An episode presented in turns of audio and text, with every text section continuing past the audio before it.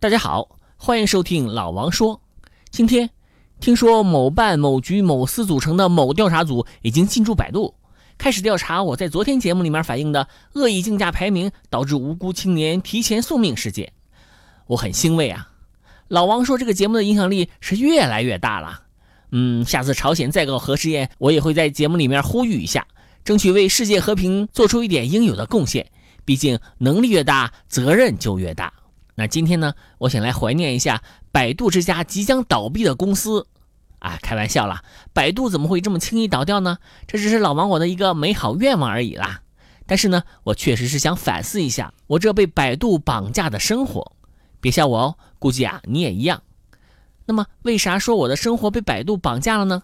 比如说上次我去某正规三甲医院（括弧非莆田系医院），医生给我开了几盒药，我就问医生：“呃，大夫。”呃，我刚才百度过了，呃，我这个症状吧，呃，光开药是不够的，应该啊，先扎针进行保守治疗，然后啊，还得做手术。哎哎，您是不是给我看错了？啊，要不，呃，您帮我看看这个百度结果，参考一下。医生气坏了，嗯，我读了五年本科，三年硕士，还赶不上你动动手指头吗？我一听，哦，啊，大夫，啊，您是哪个大学毕业的？我百度下看看，呃，是不是野鸡大学？哦，你问结果啊？呃，结果嘛，呃，我去莆田系医院接受了三个月的活体生物实验。相信啊，很多年轻人都会像我一样，每次喜欢上一个人呢，都会百度一下，看看星座啦、属相啦是不是合适。不过啊，非常遗憾，章子怡和我呢，虽然星座属相都很合适，但是血型不合呀。到现在呢，我还是有点遗憾呢。假如我当时叛逆一点，不信百度呢？哎。人生没有如果啊！后来啊，我终于遇到了一个各方面都很符合条件的女人，她呢就成了我的女朋友。啊，谈恋爱的时候呢，我也要依靠百度啊。呃，女孩子喜欢什么礼物？嗯，百度一下。呃，如何和女孩相处？呃，百度一下。如何和女孩发生亲密关系？再百度一下。再后来呢，我就结婚了呀。然后呢，我又开始百度了。呃，怎样道歉最诚恳？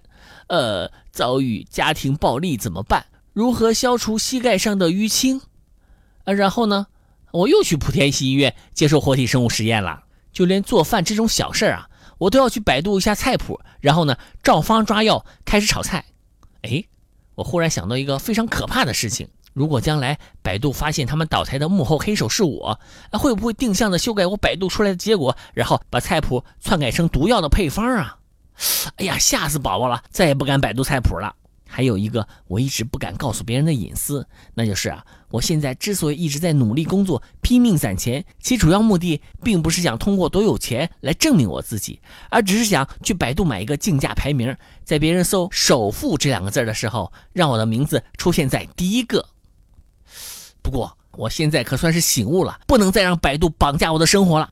从今天开始，我要改用三六零了。那么。各位听众，你呢？喂，啊啊，是周总吗？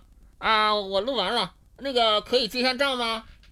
哎喂，哎哎哎，周总，别挂呀！